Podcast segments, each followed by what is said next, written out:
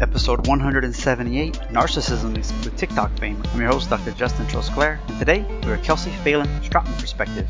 During twenty seventeen and eighteen podcast awards nominated host and best-selling author on Amazon, as we get a behind-the-curtain look at all types of doctor and guest specialties. Let's hear a doctor's perspective.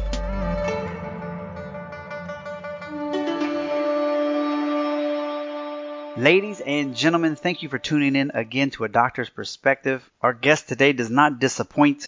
I mentioned TikTok in the episode title because she actually has a couple of videos that have gone viral. One is over two million views, and the topic is for about narcissism and getting out of a relationship. And we'll talk about how she plans her videos and was that her main goal, and how to be entertaining but teaching at the same time and pivot that for her patients.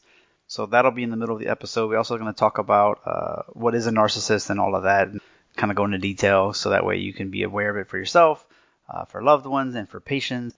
Mental health is important. We talk about that a good bit here on the podcast. And anyway, I think it's near and dear to my heart. It's important. It was my uh, undergrad degree, and I read a lot of books on that. The books at the end, or that are also on the show notes, are going to be quite good. Before we hop in, the trilingual coloring books are actually, I have a sample, twenty different pictures. If you're interested in that for your waiting room for the kids in the practice, you can go to adoctorsperspective.net slash coloring. That's new. All of the past series that I've done, that's like doctor specific, the rehab one, et cetera. The top episodes of each year, book samples, the, the Amazon book list, all of those links are on one nice webpage, even the affiliates that I recommend. So that's adoctorsperspective.net slash guide. Please check that out.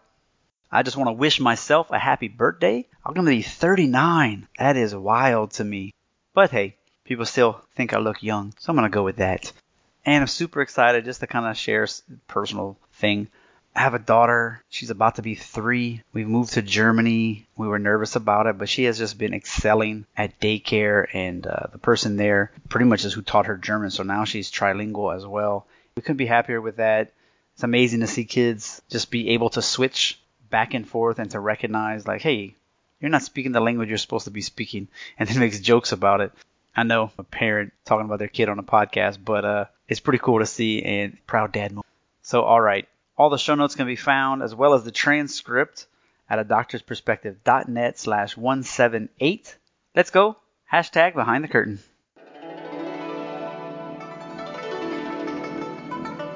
Live from Germany in Saint Louis, we got a fantastic guest on the show. She is an undergrad in physical education, which is right up our alley, and then a master's in mental health. Well, and she's trying to get her master's in mental health and counseling with marriage and couples, but also already has a master's in social psychology. So I guess she really likes school a lot. And uh, it's pretty cool. Like, her videos are really entertaining on Instagram and TikTok, which is one of the main reasons why we have her on, to talk about the topics that we're going to talk about. Uh, we're talking about from four hundred followers to over fourteen thousand and over like a million views on just one video that she produces. So please welcome Kelsey Phelan Straatmann. Hi. How's it going? Going good. Going good. Most people don't start out thinking that they're going to have huge hits, I think, with, with TikTok and Instagram and all of this, because we just were like, okay, we're small. We don't really know what we're doing quite yet. We have to build up into that. Maybe I'll get good after a year. But some people find success pretty quickly. I would say that would be you, right? Yes, that would be correct. And from the videos I've seen, a lot of it has to do with, mm, I would say, not so healthy behaviors like codependency, narcissism, and, and those types of behaviors. Yeah? Yes, that's so correct. Before we, we jump in too deep, what what's the uh, passion behind the physical education and then switching over to mental health? Because those are kind of different and a different path, I would say. Um, and then we'll just jump in from there, like, you know, why these two topics is, is hitting home so hard. Yeah, so I got into physical education. I played sports my whole life, played softball in college, and I got injured a lot. So I spent a lot of time in uh, uh, physical therapy. And originally I wanted to get into physical therapy. School was going through a couple different uh, rehabilitation with a program. So I ended up with physical education and decided to become a personal trainer.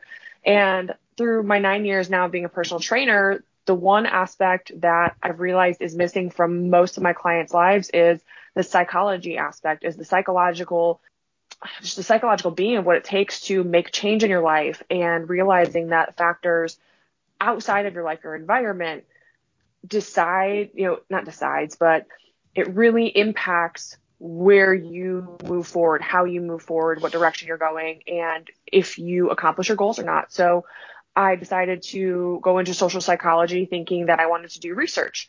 And I quickly realized my first statistics uh, class that I did not want to get into research um, and that sitting in front of a computer was not my forte. So uh, I decided to go back after I completed my master's in social psychology, and I wanted to work with people more effectively. I wanted to learn how to give people the tools to help solve their own problems, take the next step in their life, and not just from a physical side, but from the mental side as well, because all of it is psychology. So why not go to sports psychology? As an athlete, former athlete, um, I just... I don't have what it takes to handle, I'll say, other athletes. I, it's a certain mentality as an athlete that you have to have and you have to understand in order to be able to advance somebody to the next part of their life. And while we're seeing now, especially like in the Olympics, like, you know, Simone Biles is uh, withdrew for mental health. I can't remember this golfer's name, but she uh, withdrew from for mental health. Tennis player did it. Yeah, tennis player. Yeah. And while sports psychology has a lot to do with mental health, and that could be a great career path to go down, I've never been to those levels or had the desire to reach those levels. And mm. I feel like I would not be leading the individuals who have that desire down the path that they would need to go down. So I feel like I would do better with things that I understand more in terms of relationships and and in that realm.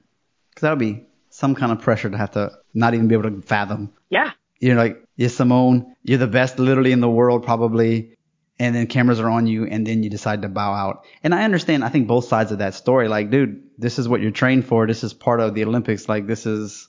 You're supposed to be able to overcome this kind of stuff. And then at the same time, like, hey, you know what? If you know you're not probably going to be your best and you might cost your team a medal, the team. Right. Okay. Okay. Now, personal competitions after that, I think they said she might uh, still perform in. And, you know, if you lose, you lose. I think that's, I mean, I don't know. Hopefully she'll compete in those to at least try and, and, and finish. Because then at that point, I'm like, well, wait, at what point do you become a quitter? And what point do you say, okay, this is the biggest stage of my life. I need to just do it. Because, hey, right, it's right. Four more years before I can do this again. I might have an injury next week and never be able to play again. Right. Well, and honestly, her, her age already, what, she, she twenty-four, I think? Something like that. Something yeah, like, she's old. Yeah, for gymnasts and at the yeah. Olympics. Absolutely. Yeah. I mean, and that's the other thing is I don't necessarily th- even think it's about her being a quitter.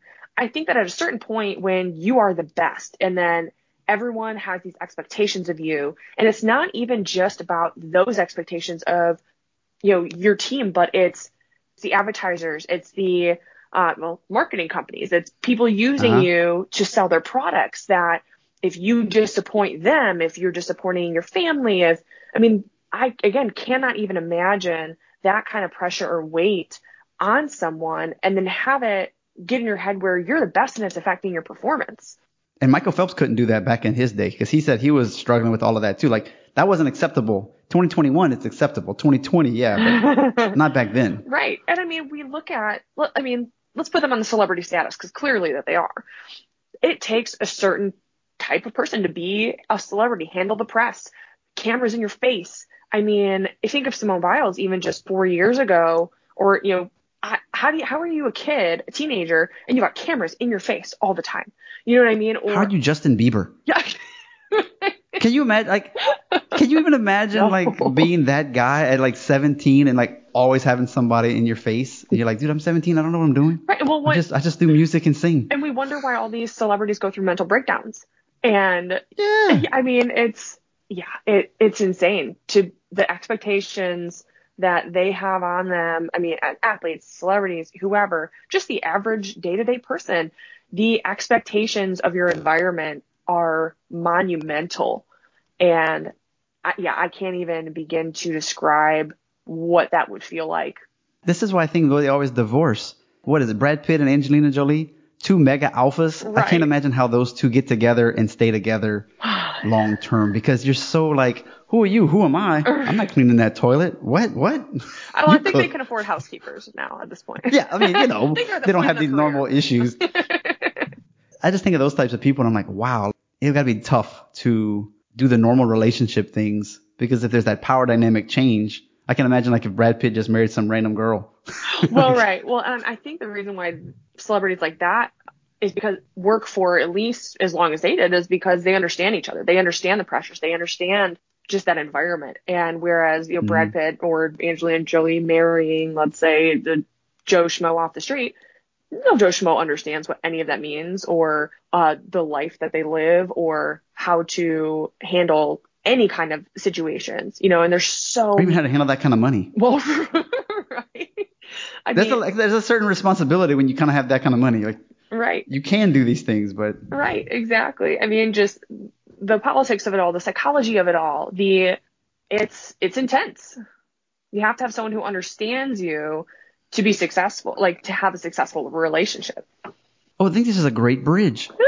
I think of some of these actors and actresses, and I think, my goodness, the ego in these people would fill a room. Right. And just because they're famous doesn't mean they have anything to actually strive for personally, because they could be completely narcissists. They could have been completely abused as a child or in their previous relationship before they got big, uh, codependent. So what are some of these definitions that we're talking about right here? And we can get away from, from celebrities and just go down to like normal relationships. But I think that's a decent bridge. Yeah. So, I mean, there's there's a lot of criteria uh, for narcissism: lack of empathy, excess attention, admiration, um, almost feeling dissatisfied uh, with your general life. Um, you can have bouts of anger when you're not getting your way, um, always wanting to be a center of attention.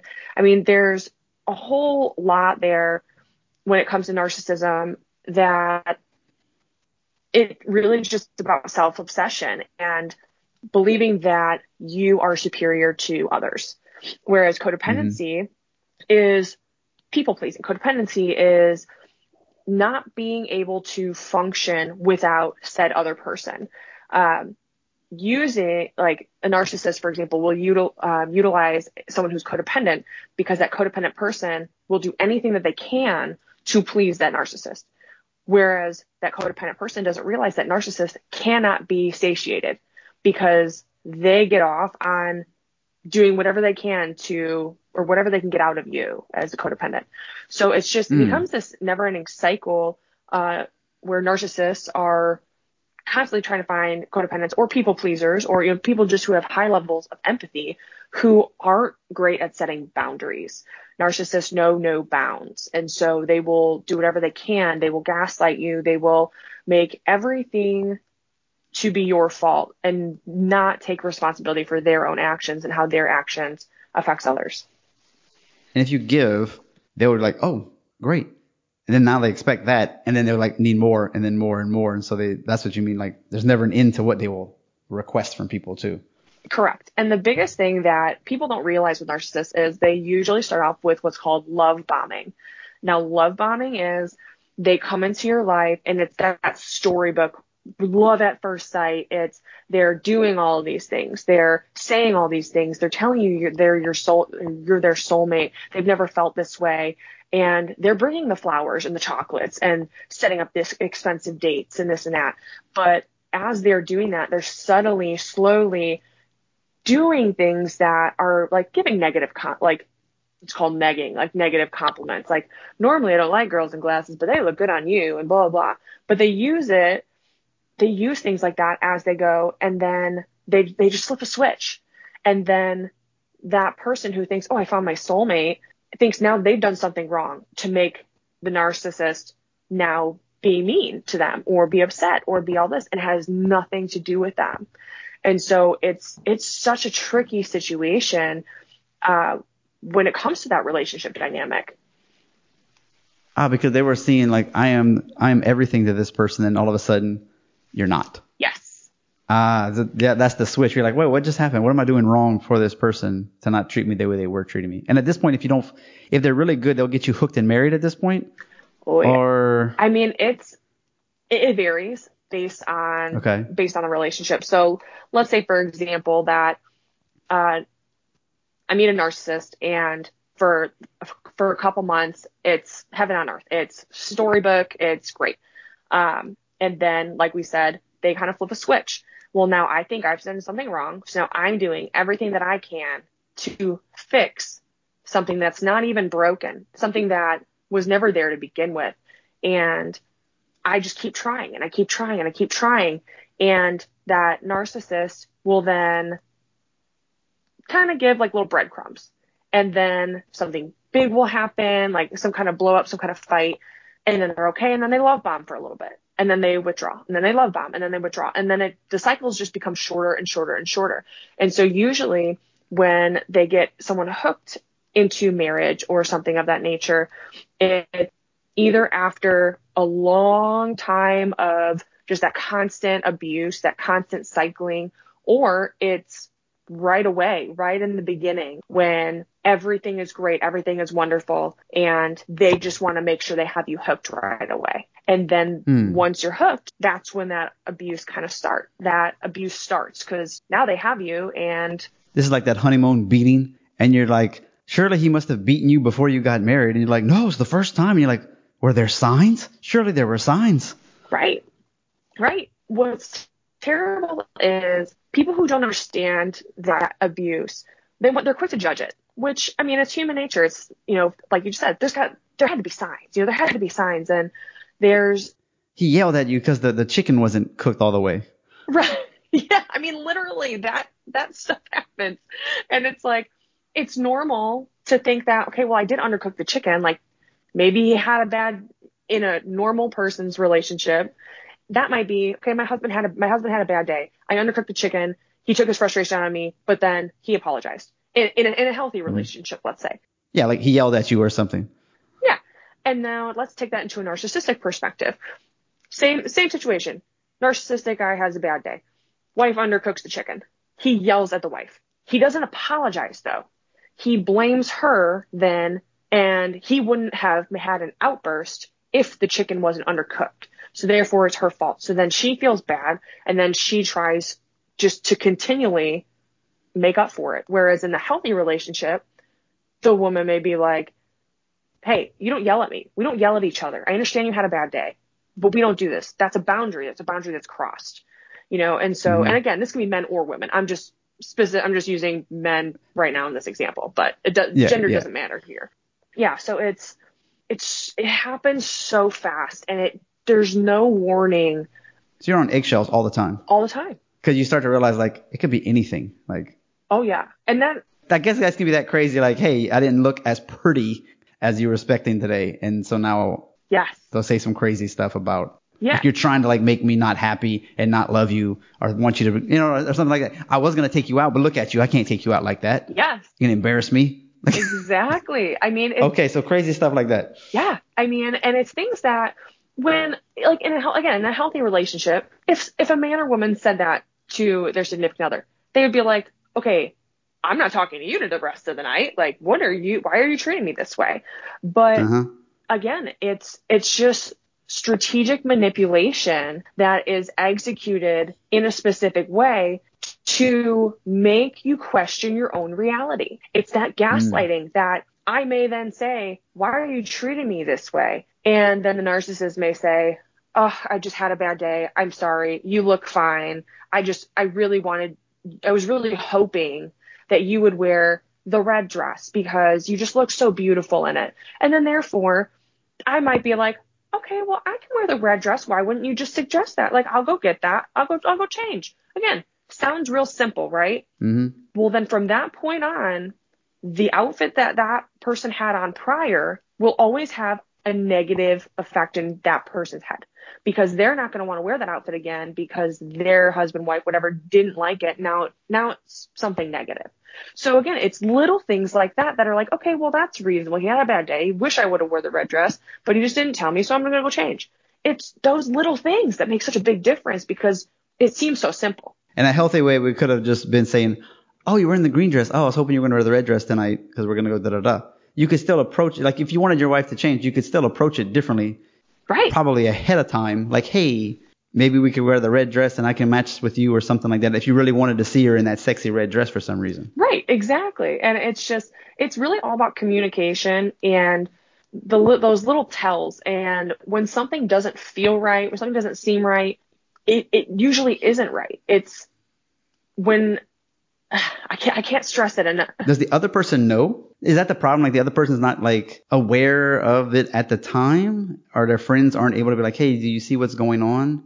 Well, and, and again, every situation is different, but that's also how a narcissist will then friend separate you from your family. So let's say the, a friend does notice something and does say something. And then me being in, you know, in, in that spot, let's say, I'd be like, no, like, that's not right. Like, you, It's it's crazy. You just you just don't like this person, or, you know, whatever. And then later I would tell my boyfriend or husband, you know, what my friend said. And then he would say, see, sh- they just don't want us to be together. I don't know why this person doesn't like me. I've never I've never uh, done anything to them. I mean, usually narcissists in society are the most charming people you'll ever meet.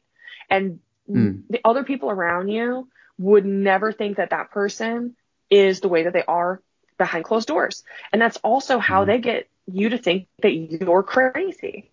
Because if you do, let's say, say something to someone about it, and they're like, really? I never thought that so-and-so would do that. Or I don't know, like, maybe you're just reading into it. Maybe, you know, it, it becomes your friends and your family are also questioning you because they don't see it. Mm-hmm. They hide really good. Yeah.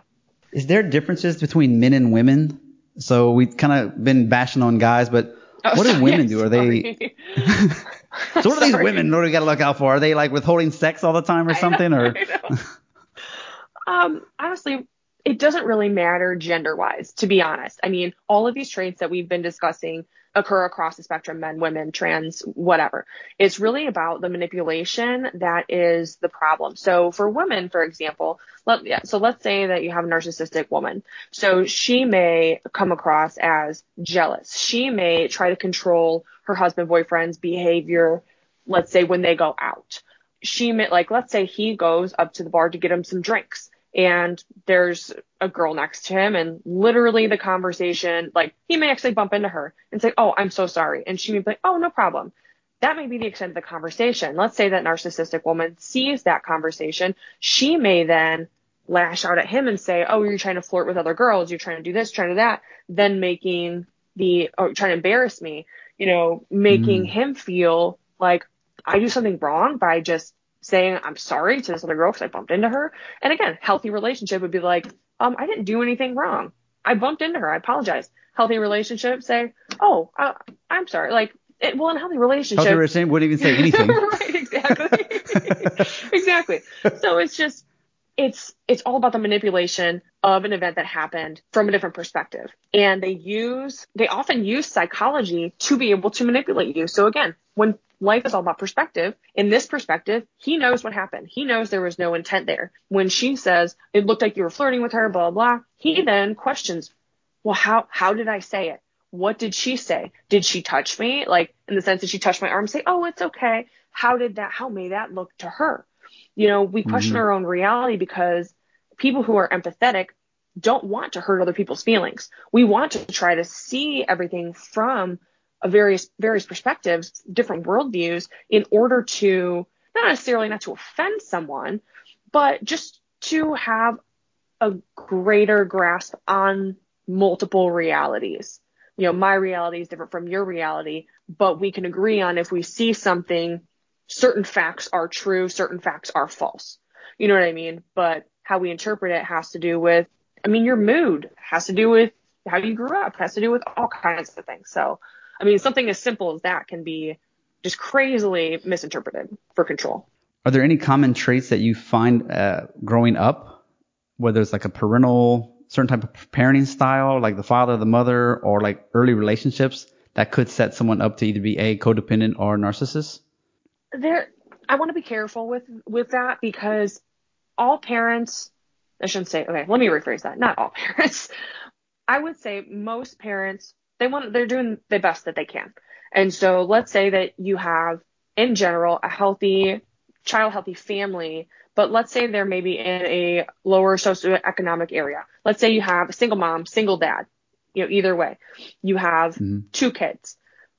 They don't have a whole lot of money, but that mom or dad is working all the time. Therefore, they're not necessarily they're giving their child the attention that they need. And therefore, because that child is not getting that attention that they need, they develop a narcissistic type of personality. They want to be the center of attention. They want to be heard. They want attention. So they want admiration. They want that love that they're not necessarily receiving. Now, it's not in a malicious way from the parent by any means. And so that that's one way that that can develop in that sense. Um, let's say in another sense that you have a mother or father who is narcissistic.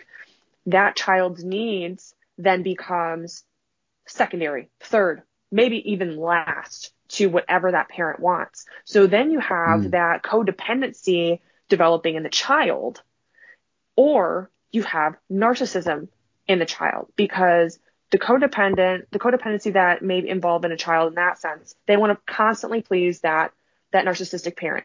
They're constantly looking for that acceptance, that, that love, but it's not there. And then on that flip side, when you have a child that becomes more narcissistic because of narcissistic parent, it's it's just that cycle. It's just that cycling behavior. When they model what they've seen. Exactly. It's it's classic behaviorism. And I was thinking alcoholic mom or dad, whatever. Mm-hmm. You got a kid. Well, they know, oof, if dad's come home with a certain type of attitude, if I do something wrong, he's going to hit me or hit hit the wife. So you learn how to always You, that kid's playing the role that they have to play so that they can be as happy as that they can be in that toxic environment. Right. And I guess that's it could come, turn turn out to all kinds of different behavioral issues. Oh my gosh, yeah. As they grow up. Yeah, I mean that. Yeah, that's all. I mean, there's so pick your flavor. Right. The fact that you, you just can have said, more than one. The fact that you just said pick your flavor is hilarious, because my TikTok that went viral, I had uh one of the lines in there was, all the flavors? And I'm sorry. uh, okay, I'll just I'll, I'll describe that in a minute, but yeah, it um, it, it there's just a whole mess of different behavioral issues, like you just said, that can come out of any of those any of those situations. So. Yeah. All right. Well, I am curious, because I, I don't want to have you here all day. Respect your time, of course. But yeah. So that's how I actually found you, was through TikTok, and you have these funny videos, uh, especially like the last, I don't know, week or two is kind of what's fresh in my head with, uh, you're playing the girl, you're playing the guy with this like fresh relationship out of a narcissistic relationship and just basic things. And the guy's like, um, yeah, you can still come over. Like, you're on your period. It's fine. Like, we don't always have to fool around. You're like, oh, okay. Well, I normally have to stay home with this other guy. Right, right. You know, that was one of the ones I just saw. I was like, yeah, that's, that's pretty true and accurate. But how did this develop? What were some of the top videos that you did, or what, what are you learning? Because this part of this podcast is also about marketing. It's about keeping relationships healthy, actually. Um, we always ask that question. And, but yeah, so let, let's jump into like marketing, because this is going to be great for you a now as an you know, influencer and getting products and money and views and all that. But at the same time, building a clientele potentially in the future through people that appreciate your type of videos. Yeah. Well, thanks. I started on Instagram really trying to figure out how to build a following. And I followed um, this guy named Brock Johnson, because he talks about Instagram growth and he's entertaining. And so as I kept trying to do, figure out different ways of going about things, I literally, I was just, I, I was sitting on the couch and I was thinking of different ways I could do stuff. And I realized Snapchat has a whole bunch of filters, and one of them's a guy, and like just with a beard. And so what I decided to do was, I had this scenario in my head. And I'm like, I experienced a narcissistic relationship personally, which also drives my motivation. And um, I'm like, you know what? I could, I could just use my own experiences, and I could just play both sides of what a healthy relationship looks like, and the anxiety that I faced in the healthy relationship of, oh, I, oh no, I don't do that. Oh, oh, oh okay, this. That, that's how this is supposed to go. And so I, yeah. I just, I go on Snapchat and I'll record it, and then I'll just save. And then just compile it in, in TikTok, and I'll compile it in, or in Instagram Reels. And it just kind of came together. So now I just write down any, all these ideas, and people tend to like it, I guess. Wow. Yeah, it was pretty awesome. I mean, literally, like I was telling you earlier, one, my video that went viral was me uh, getting ready, and I was and I missed a phone call and panicking in panic. And I'm like, oh my gosh, I can't, I'm so sorry. And I'm like explaining myself and explaining myself. And the guy that goes like, whoa, it's all good. I just wanted to know what kind of ice cream you wanted. And she's like, ice cream? Really? And he's like, yeah, it's all good. When you didn't answer, I just got all, I just got all the flavors. And that's, I'm like, all the flavors? And he's like, yeah, so see you in a bit. And I was like, uh, uh, okay, see you in a bit. You know, and I mean, it was so simple. And I'm like, you're like, this is what went viral. This is what they've been teaching me. Right. I'm just like, how is this the one that went, that went viral? And what's viral? A million views? Uh, I think it's up to two point nine million views. two point nine million views. Yeah.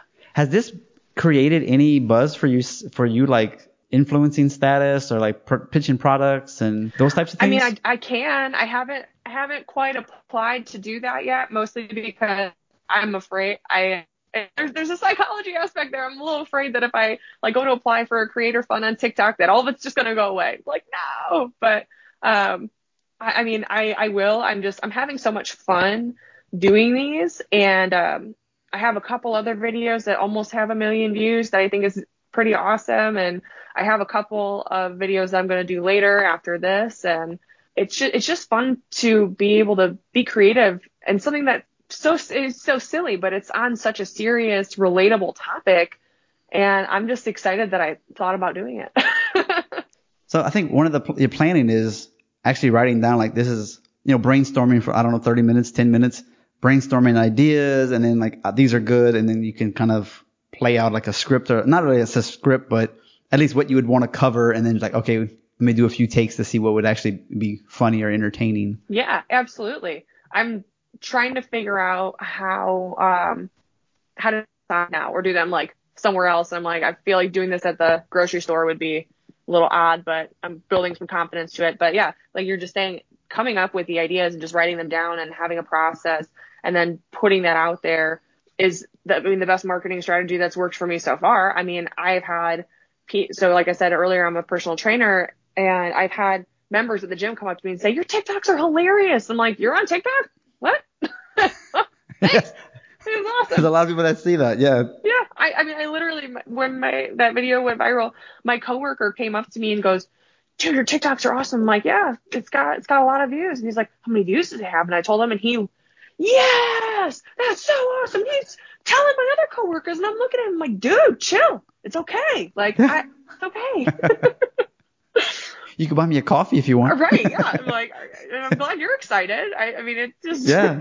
I'll take your next client if you want. I mean. Geez. Right. Right. So yeah, it's, I mean, when there's so many people out there that have experienced narcissistic relationships and others around you don't understand because they haven't experienced it, it, it can be a little isolating. And so it's great that in this community on Instagram, TikTok, that you can find and empathize with so many other people that are like, oh my gosh, I struggle with this too.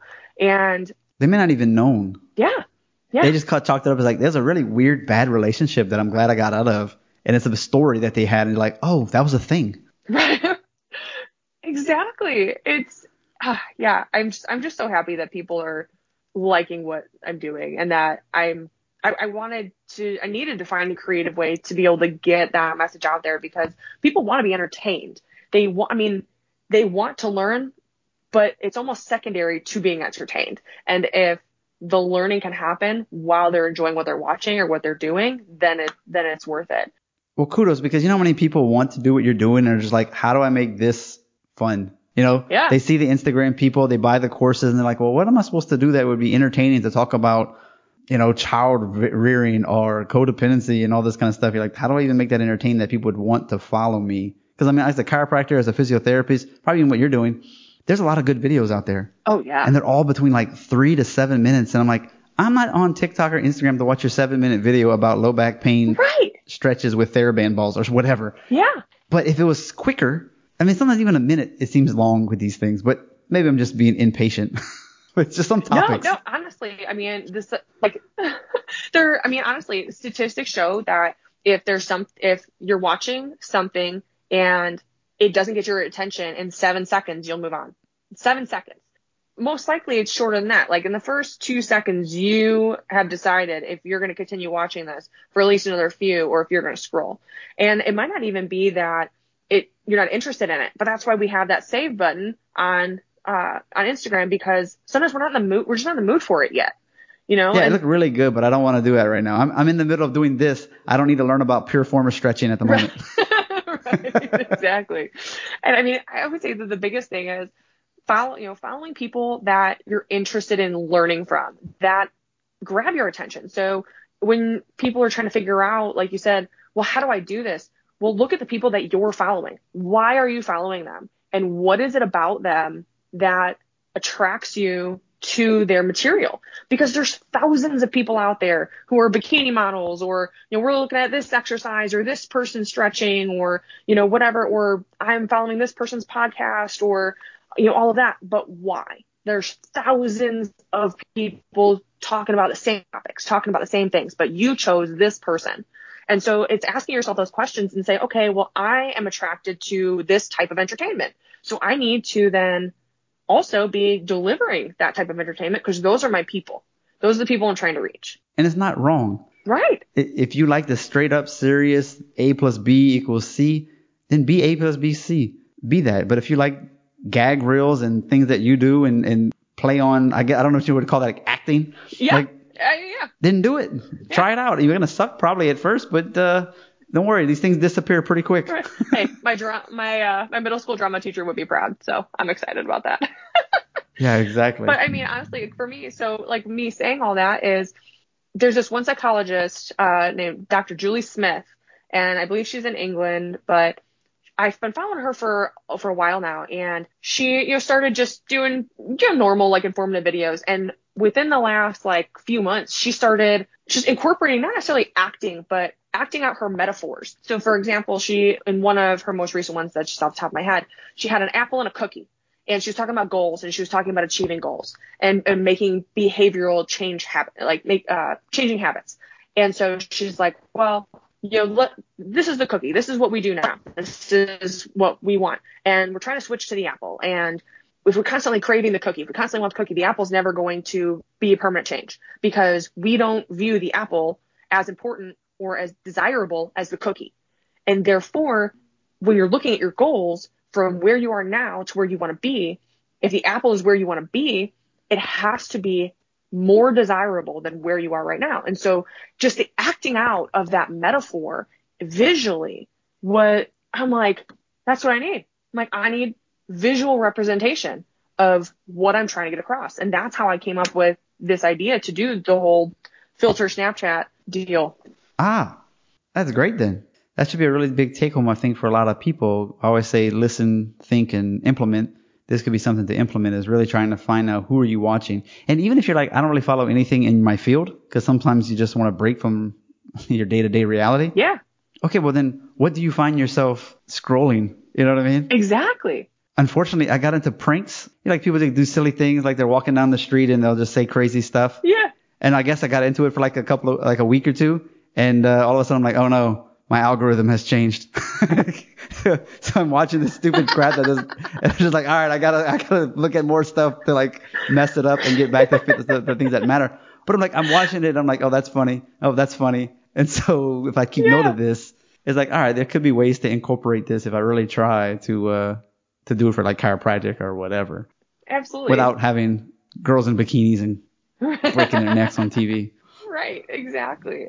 Have, having that break of just, again, figuring out what you like to watch in all, all the different kinds of things, different realms, you know, whether it's people falling or people saying different things or stretching or whatever. It's nice. It's nice to have that, um, that diversity, because the content you put out there is diverse. I mean, your podcast is diverse. I mean, it's geared toward doctors, but at the same time, we're talking about all different kinds of topics and all different kinds of life perspectives, and it's just what you're trying to put out there is educational, but it's fun, you know. And so mm. it's we want that, everyone wants that for their life, something that's educational and fun. And so again, just that methodology and the delivery is what's important, what attracts us to doing what we do. Yeah. Do, do you have to be licensed in every state that you would want to have clients in? You know, if you if you're doing a lot of TikTok and people start figuring out like, oh, she actually is a mental health counselor person, huh? Uh, each state has their own guidelines. It has their own credentialing. And so there are certain states that work with each other. Every state has their has their thing. And it's more just about if if I have a client in Oregon who wants to talk to me, I have to look at their laws and Missouri's laws and how that and how that goes. I'm sure like the Nas- National Counseling Board would be able to weigh in on that. I mean, their lo- you know, local state counseling boards would be able to weigh in on that. And the good thing about COVID, I will say, and and just the use of the internet with telehealth being more prevalent now, it opens up a whole new area that I don't know that National Counseling Society has has addressed yet, or maybe maybe in the process of addressing. And that is exactly nobody wanted to address that, right? Right. But it's exactly they're like, no, just keep it in Louisiana and Louisiana only. That's it. I know, I know, I know. But It, it does allow to be able to do that. And so I'm one, I'm curious if in the next year or two years, if we'll see any kind of regulations put in place for online counseling out of state. Mm-hmm. I'd be interested if they would start incorporating that, because then technically we can reach more people. And from a marketing perspective, I mean, why not? Like for chiropractic, it's mostly just jurisprudence. What are you allowed or not allowed to do? Right. Not every state's like that. They might have actual more requirements. And I know, I think North Carolina had a, one of the, one of our boards, you have to have a certain score on top of everything else. So, hey, you might have a good score, but you didn't have the score that they needed. So you would have to retake your test to practice there. What do you think about this? It's about, it's very popular right now for more and more people to just go cash and to get out of the insurance game, because why not actually make ninety bucks an hour instead of making forty-five? Yep. With all the write-offs. Yep. Is that difficult?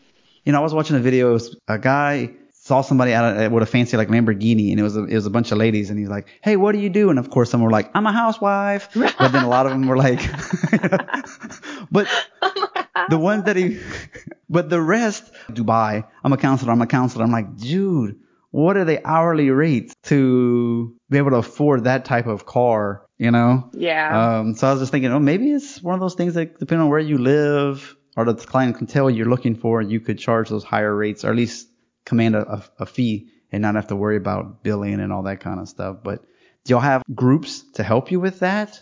So it really it just depends. If someone owns private practice, so a counselor who's driving a Lamborghini most likely has their own private practice, and they most mm-hmm. likely have a number of doctors working underneath them or counselors working underneath them to where they're benefiting from that as well. But so many different good things and pros and cons to having your own practice versus working, you know, for somebody. And one of them is the payout. But let's say that I'm, I'm getting forty, I'm taking home forty-five dollars an hour versus the ninety. I know that going in, I don't have to worry about my insurance. I don't have to worry about billing. I don't have to worry about filing or doing, you know what I mean? I don't have to, only thing that I have to worry about is myself, getting into work, my client, doing my case notes, that kind of stuff. But if you own your own practice. Oh, so you're assuming that you're working in a clinic. Yeah, yeah, yeah, yeah. Sorry, sorry. I apologize for not clarifying. But yeah, let, yeah, that, that would be a person working in a clinic. Um, now let's say that I'm somebody who owns my own private practice. I can determine what I charge. I can determine if I want to charge ninety dollars an hour or if I want to charge two hundred fifty dollars an hour. It also depends on, again, the demographic and the area that you're working in. Someone who's working for a nonprofit or has started up a nonprofit in an in inner city is going to be taking insurance versus going to be taking cash, or they may take cash, but you know what I mean? It's, it's just a whole diff- both are two totally different positives and two totally different negatives. And so it really is just based on how much effort you want to put in to making that extra money if you want your own private practice. Who you want to serve. Right. And who you want to serve. Exactly. What your goals are. Because I mean, I've heard podcasts where people are always after the, the most affluent. Anybody who makes over eighty-five thousand or one hundred twenty-five thousand, that's what we want to get for, because they have the disposable income, blah, blah, blah, and they charge high rates, blah, blah, blah. But then there's people that do cheap, affordable rates, so the middle class can get it, or even potentially poor people can get it. And then they're like, but they both have problems.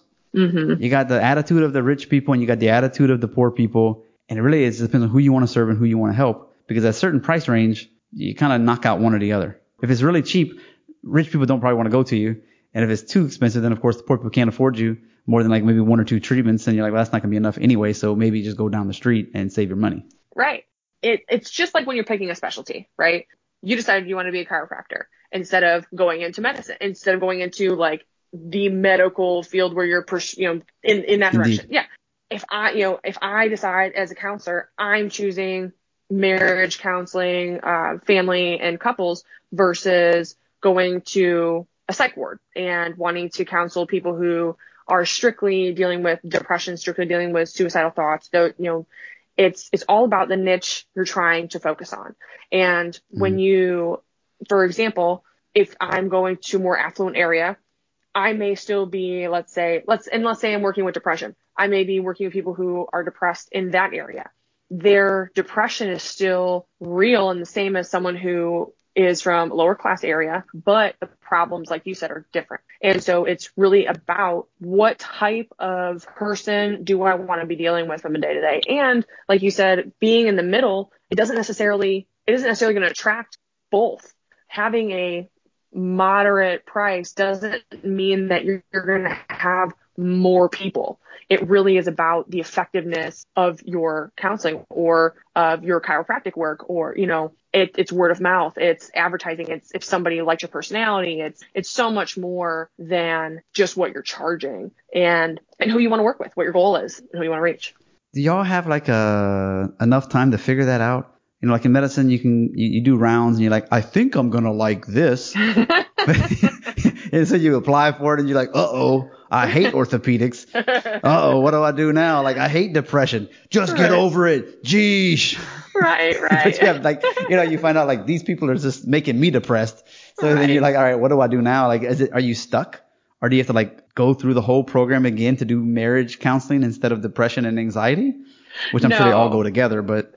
No, well, so like in clinicals, for example, so like the last nine months of our training is, is this whole clinical work. And so basically you're working with a variety of people who have different uh, things going on. So you may cover some marriage and family counseling. You may cover some depression. You may cover just, just a whole different realm of, of issues, some with anxiety.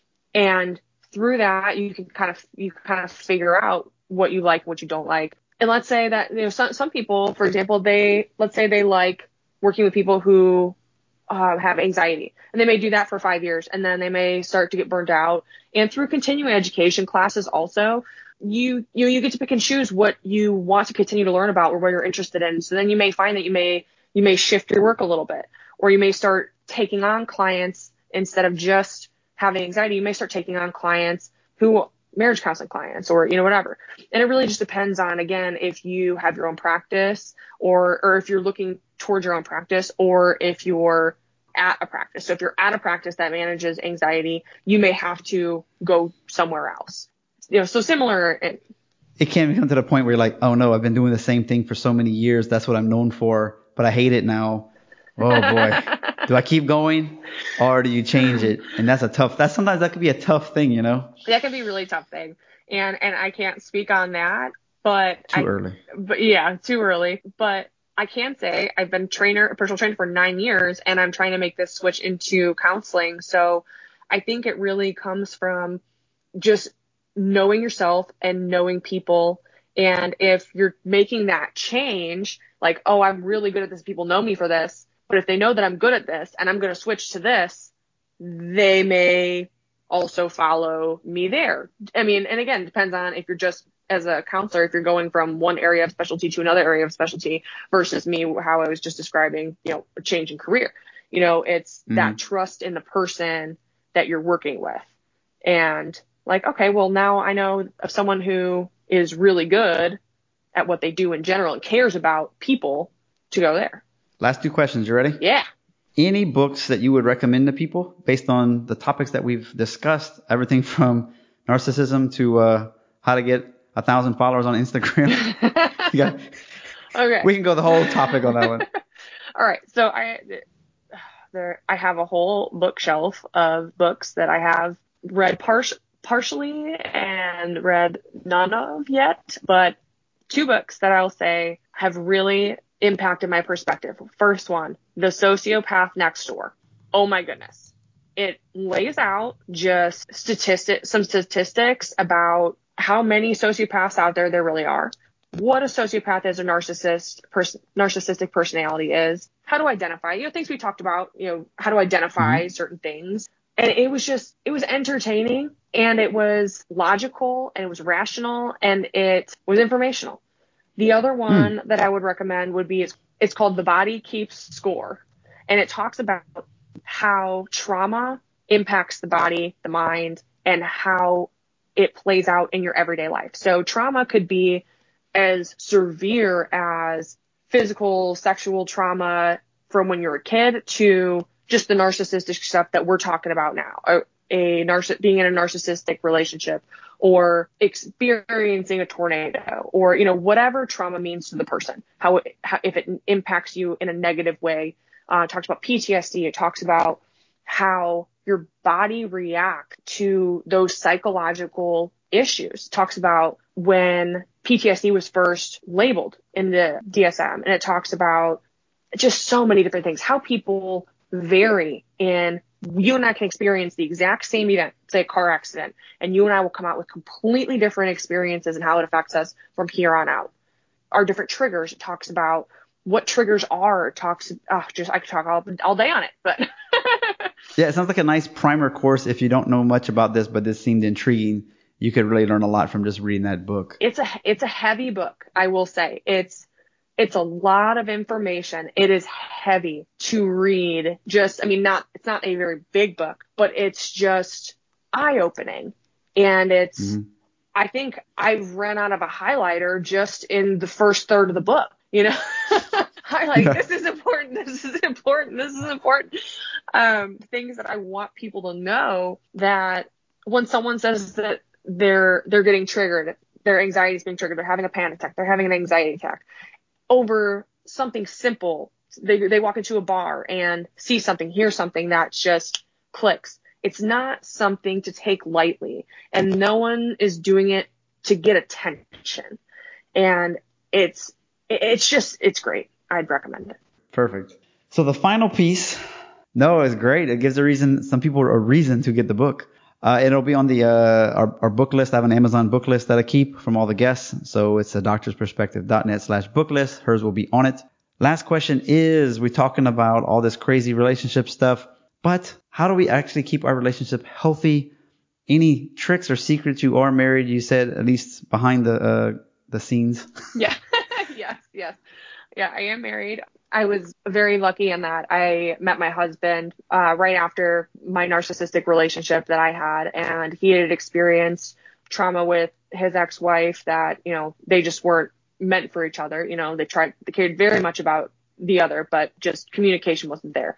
But anyway, what I will say is, it's not necessarily communication, but comprehension of what your partner is trying to say to you. It's also about setting and respecting boundaries. So when I say that, I'm not saying that you need to come up with a bunch of rules that are for your person to follow. You need to train. You don't need to train your person to be who you want them to be. But you have to know for yourself what your deal breakers are in a relationship, how you want to communicate in, in your relationship, and and be clear with what you're looking for, is what you want. And if you don't know, that needs to be communicated also. No one is perfect. Everyone has flaws. And if you have someone who is willing to work with you to build a healthy relationship, you're not necessarily going to get it right right away. You know, mm-hmm. it's, but it takes effort from both sides. But at the end of the day, you know that you both mean well for each other, and you're not. Oh, that's the catch. Yeah. That you mean well for each other, and that you respect each other's boundaries, and you have to want to be there, you know? Would you recommend the Boundaries book by uh, Townsend, I think it is? I have not read it, but it sounds like something I should read. They have a boundaries for everything. Boundaries okay, for teenagers, boundaries for adults, boundaries for, I think it's something Townsend, boundaries in dating as well. So it's, it's really cool. Like boundaries in parenting. So all these different things where it teaches you what you're just talking about, because when I first read that book uh, after my divorce, one of those things I was like, oh, somebody recommended this book. This should be good. And I was like, oh, wow, look at this. This is interesting. Like it's a different – if you never really thought about it, you're like some stuff you're probably going to have because of just the way we are. And then yeah. you start to realize like, oh, this really helps with dating, I think, when I was going – when I was back out there. You know, it was like yeah. trying to figure out – like what you said, like what are your deal breakers? It doesn't – I don't care what your deal breakers are, but if, if that's a deal breaker for you for some reason, hopefully it's something more important right. than like – you know, hair color, but right, right, right. But hey, if, don't if be there, petty. Right. Hey, but here's the deal breaker. It is. But oh, and, and one more, one more. But um, the five love languages. Now I know some people are gonna eye roll on that for sure, because my husband, until they do it and it works, definitely is an eye roller on. But he read it. Well, it, but and the reason being is because it's not that the five love languages are set in stone. You know, I, I truly do believe that there's different variations of a love language, but understanding mm-hmm. what those are, what it means, helps with the comprehension of what someone's trying to tell you. You know what I mean? So if I'm trying to say that I want my husband to, to vacuum or clean or, you know, whatever, which isn't a problem because I'm the one that has a problem with that. But, um, anyway, if he's not doing it, but he doesn't understand why I'm getting mad, he just thinks that I'm nagging him. It comes down to breaking it down, relate it to something that he thinks is important. So in, I believe, that love languages book, and I, I can't remember the specific, well, this is how I remember it, and I could be wrong, but it was basically the wife wanted the husband to vacuum, clean, whatever, and he wasn't doing it. He wanted to be more intimate with her, but because he wasn't doing that, she didn't want to do that. And so they obviously they had problems. Well, the, their therapist pointed out, okay, you vacuuming, doing the dishes for her is just like how you feel when she has sex with you. And he was like, I'll vacuum twice a day. Let's do this. Like, let's get this done. Like, I'm in, you know, but it was that point that he just didn't understand what that was like for her and why that was important for her. But acts of service was her love language, whereas physical touch was his. And so it, again, it's the comprehension of what someone's trying to say, you know, and what it means to them. It's, it's helped so much, like with, with my marriage, because I know she's having a tough day and wants to talk about it or is crying about whatever. Okay, just it's the classic guy. Don't fix it. Just be there, give her a hug, let her talk, and then that really helps. And it's, but it, it works really well, and it doesn't take that much time. I think even quality time people, they don't need hours and hours. If you just give them thirty minutes to let them talk about their day or whatever it is, then they'll feel happy, and then they're like, all right, so I can go do my own thing now. Yeah. We're good. We're good. Uh, you know, I don't know that that would necessarily be quality time, but you know, but it, it was, it's a good try. It's a good try. the average, the average amount of time that she she's gonna ramble on about something. Not my wife, Emph- but in emphasis general. Emphasis on quality, though. Yeah. You, you always hear the people that are like, anyway. Yeah, I was watching the football game and I was on my phone while she was telling me about her day. I'm like, yeah, that's not going to count. Yeah, that, yeah, exactly. Right. Being present and listening. That, yeah, absolutely. Absolutely. All right. Well, what, how can people follow you and contact you? My username is the same on Instagram as it is on TikTok. It's K P underscore Straatmann. Straatmann is spelled S T R A A M A N N. Thank you so much for being on the show. I do hope that uh, get some more followers. I mean, it'd be pretty hard to, th- to gauge that, but um, I definitely think the topics you brought, people will understand it. They'll they'll resonate with them, and uh, hopefully they can pick up some of these books that you mentioned, so they can get a little more aware for themselves, for the patients that they have to talk to every day, and uh, maybe even the way they interact with their own family. So, really appreciate your time. Yeah, thank you so much for having me on here. I was so excited that you asked me to do this. This was fantastic. I really appreciate it.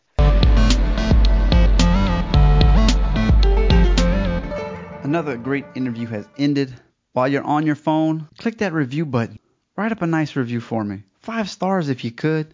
As everyone says in the industry, it'll help other people to find us when we have enough rankings. Not to mention, I'll mention you and your review on an upcoming episode.